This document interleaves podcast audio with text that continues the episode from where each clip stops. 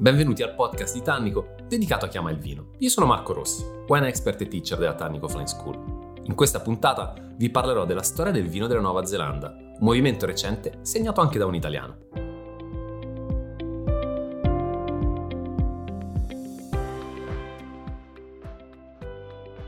Facciamo un viaggio in una delle terre di vino più interessanti del, degli ultimi anni e del, del nuovo secolo. Stiamo parlando della Nuova Zelanda.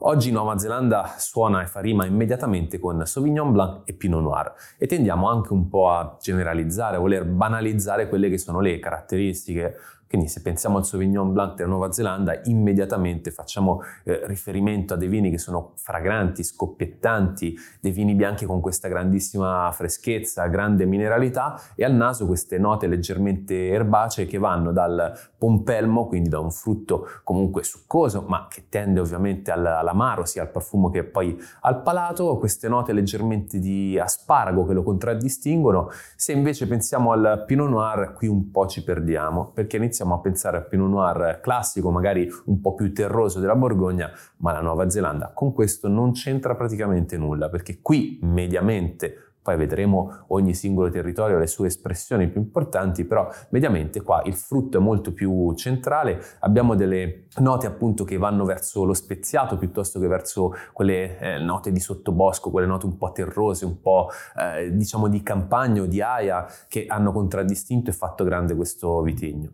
Ma la Nuova Zelanda in realtà è molto di più. Fatto sta che oggi ci sono ben 700 aziende che portano avanti una produzione di altissimo livello, anche se in 3 o 4 coprono praticamente metà delle bottiglie prodotte dal, dal paese. Ci sono grandissimi gruppi industriali, ehm, Cloudy Bay per esempio del, di proprietà del gruppo LVMH, Villa Maria, eh, abbiamo poi un'altra proprietà come la Brancott Estate, insomma queste sono aziende molto grandi, ma accanto a loro sono emersi negli ultimi anni anche tantissimi piccoli produttori artigianali che hanno hanno saputo interpretare alla perfezione il terroir.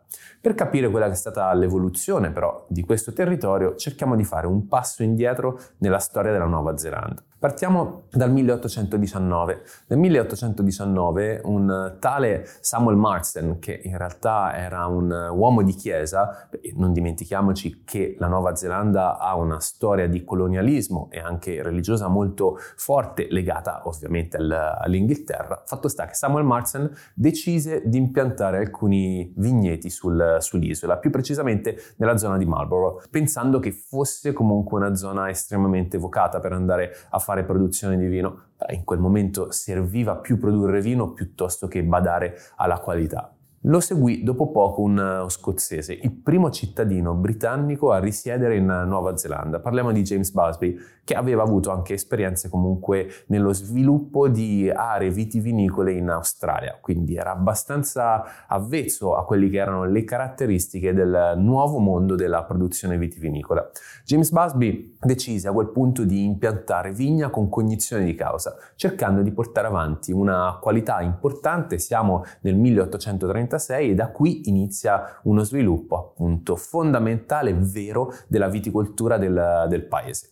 I risultati ovviamente sono particolari, i vitigni si alternano tra quelli francesi, tedeschi, perché poi vedremo che l'idea che la Nuova Zelanda potesse dar vita a dei vini di stampo tedesco in realtà era molto forte nella mente e nella cultura dei pochi produttori di vino del, del luogo. Nel 1850, e questa è un'altra tappa fondamentale, una serie di missionari crearono per ovviamente andare ad avere il vino per poter svolgere le funzioni ecclesiastiche un'azienda vitivinicola che è considerata la prima vera azienda vitivinicola commerciale del paese, che si chiamava, guarda un po', Mission, proprio perché era legata ai missionari. Da lì si inizia però a sviluppare finalmente la Nuova Zelanda da un punto di vista vitivinicolo e diventa anche un richiamo per uh, alcuni stranieri. Consideriamo che la Nuova Zelanda era considerata un po' il nuovo West agli Stati Uniti, cioè la corsa tra virgolette all'oro Qui era più una corsa al, all'albero della gomma, per essere sinceri, e anche dal, eh, dal bacino del Mediterraneo in molti iniziarono ad accorrere proprio sul, sulle due isole, perché poi stiamo parlando di una nazione che è caratterizzata da due isole. Accorrendo iniziarono a produrre vino perché diciamo che c'era bisogno di avere anche la produzione di vino ad accompagnare le attività normali, ma il focus non era assolutamente quello commerciale, Visto però il potenziale, in molti decisero di spostare l'attenzione da quella che era appunto l'albero della gomma, da quello che erano altri tipi di agricoltura e i tipi di allevamento. Non dimentichiamoci che stiamo parlando di una terra in cui ci sono più pecore che uomini, abitanti e vigneti, perché la pastorizia rivestiva un ruolo fondamentale nel, nell'economia sia al tempo ma anche oggi. Questo è un un aspetto su cui torneremo anche per capire quella che è stata la scelta del, dei sesti di impianto, anche della viticoltura stessa.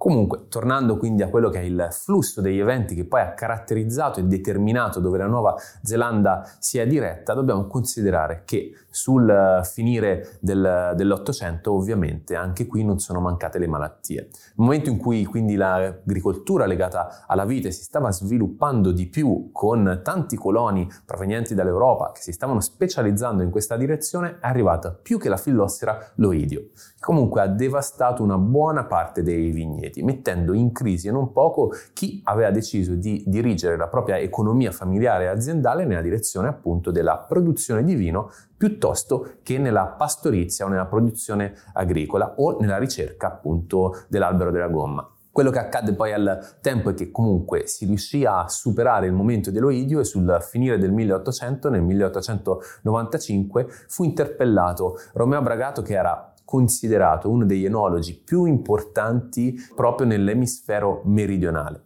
Quindi la voglia di andare a mettersi a confronto, erano pochissime al tempo le aziende vitivinicole, con degli standard comunque internazionali. Non dimentichiamoci che l'Australia iniziava già a sviluppare una fiorente industria in quella direzione. Romeo Bragato non fece altro che certificare il fatto che questo fosse un territorio adatto alla produzione di vino, individuando addirittura alcune aree che erano decisamente più vocate di altre. Questo dette la spinta per andare a sviluppare ulteriormente la viticoltura.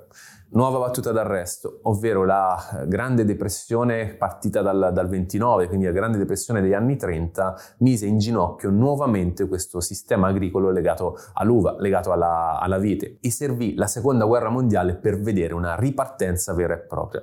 Ma fu una tra virgolette, una falsa ripartenza, perché si parlava di quantità piuttosto che di qualità e il focus era diventato sui vitigni di origine tedesca. Si era convinti al tempo che grazie al clima abbastanza freddo probabilmente il Riesling, il Gewürztraminer e il Pinot Grigio riuscissero ad esprimersi alla perfezione falsissimo. Il livello qualitativo che si raggiungeva non era neanche quasi ai limiti della decenza, almeno con le tecniche agricole che si conoscevano al tempo. Serviva più innovazione per poter assecondare questi tipi di vitigni che hanno bisogno anche di un clima molto particolare, oltre che di un suolo ben preciso.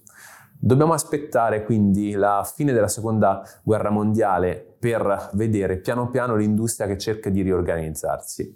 Ma in quel momento c'erano delle politiche in Nuova Zelanda un po' particolari. Non possiamo parlare di vero e proprio proibizionismo, ma era una sorta di proibizionismo. Mol- la maggior parte dei ristoranti non avevano le licenze per, per l'alcol ed è soltanto sul finire degli anni 60 appunto che assistiamo alla comparsa di punti autorizzati per la vendita del vino e delle licenze appunto per la somministrazione di alcolici, la somministrazione di vino nei vari ristoranti. Non dimentichiamoci poi che fino a quel momento il rapporto di colonialismo, il rapporto con la madrepatria, con l'Inghilterra era stato fondamentale e quindi il consumo di birra superava comunque di gran lunga il consumo di vino. Ecco l'ingresso del, nella, nella comunità comunità europea da parte del, dell'Inghilterra negli anni 70 che si determinano nuovi accordi commerciali e quindi anche una serie di dazi doganali estremamente favorevoli per l'export del vino neozelandese. Si crea quindi una sorta di corsa alla, alla vigna ma ci sono due date fondamentali nell'età più recente, ovvero quella del 1973, in cui l'allora Montana, oggi Brancott Estate, impianta nella zona di Marlborough il primo eh, ceppo di Sauvignon Blanc. Quindi il Sauvignon Blanc fino a quel momento non era stato centrale nella progettualità legata alla vite del, del paese, quindi legata alla produzione di vino. Eh, in, l'azienda montana che oggi è Brancott State, appunto, che è tra l'altro di proprietà del gruppo Pernod Ricard, per intenderci, quindi stiamo parlando di un grandissimo gruppo perché negli anni 60, negli anni 70 poi c'è la corsa, oltre che all'export, ma c'è la corsa dai grossi gruppi internazionali, soprattutto americani, ma anche gruppi europei, ai vigneti neozelandesi, quindi si trasferiscono capitali e anche know-how e si inizia a investire nel, nel paese. Nel 73 viene prodotto il primo Sauvignon Blanc, si intuisce quindi il potenziale soprattutto di Marlborough, che è nell'isola sud, però nella parte più nord dell'isola sud, sulla produzione di questo vino ottenuto da questo vitigno specifico. Il punto di riferimento però rimane anche un po' diciamo l'Australia sotto eh, anche punto di vista normativo, non si vanno a valorizzare tanto i territori quanto i vitigni e questo inizia piano piano a diventare il principe della Nuova Zelanda. Quello che accade è che molti altri produttori allora seguiranno l'esempio di Montana. Nel 1985 la famiglia Onen, quindi con David Onen a capo, fonda quella che forse è l'azienda vitivinicola eh, neozelandese più famosa in, in assoluto, ovvero Cloudy Bay. Eh, Cloudy Bay viene fondata nel, nell'85 e si inizia a fare una produzione specifica di un Sauvignon Blanc completamente differente, che rompe proprio quello schema. Per questo che dicevo che non possiamo generalizzare su quelli che sono i sentori, su quello che è il sapore del Sauvignon Blanc, nonostante l'identità del Sauvignon Blanc in Nuova Zelanda sia molto chiara. Ma perché rompe lo schema? Intanto dal, dal sistema di, di, allevamento molto più moderno, molta più densità in, in, vigna, ma soprattutto nelle tecniche di vinificazione. Fino a quel momento il Sauvignon veniva vinificato soltanto in acciaio proprio per preservare questa grande freschezza del, del Sauvignon, ma Cloudy Bay con Tecoco, che quindi è uno dei suoi vini più importanti in assoluto, decide di andare a fare un lavoro un po' più alla francese, potremmo dire così. Quindi le fermentazioni avvengono direttamente in, eh, in, legno. Si tende a non fare la malolattica proprio per preservare la grandissima acidità, però si vuole arricchire il vino. Quindi si ha un tempo di permanenza sui lieviti all'interno della botte di legno che comunque supera i 5 mesi. E già questo è un dato molto importante per l'arricchimento eh, sia della struttura sia del corpo, ma anche proprio dell'aspetto di colore e l'aspetto anche aromatico del, del vino stesso. E poi si decide di progredire con un affinamento che tocca i 15 mesi all'interno dello stesso contenitore di legno e che porta ovviamente il vino ad avere un rapporto con l'ossigeno diretto, a portare dei profumi che non sono mai quei classici profumi di frutta tropicale che potremmo immaginare, ma iniziano piano piano a virare in quella direzione. Quindi piuttosto che il pompelmo rosa iniziamo a trovare dei sentori che portano verso un agrume molto più maturo compare l'albicocca al, al, naso per intenderci, però non andiamo mai su un'albicocca troppo matura. Quindi si cerca di ingentilire un po', di rendere più ampio quello che è diventato in quel momento il vitigno principe in assoluto. Poi vedremo che comunque il patrimonio ampelografico neozelandese non si ferma ovviamente al Sauvignon Blanc e al Pinot Noir, ma ha avuto la possibilità di conservare il suo patrimonio, anche quelli che sono stati degli errori in alcuni momenti della storia, ma che oggi sono stati invece completamente rivalutati e che hanno dato il, il via e hanno dato quindi hanno permesso al sistema neozelandese del vino di svilupparsi.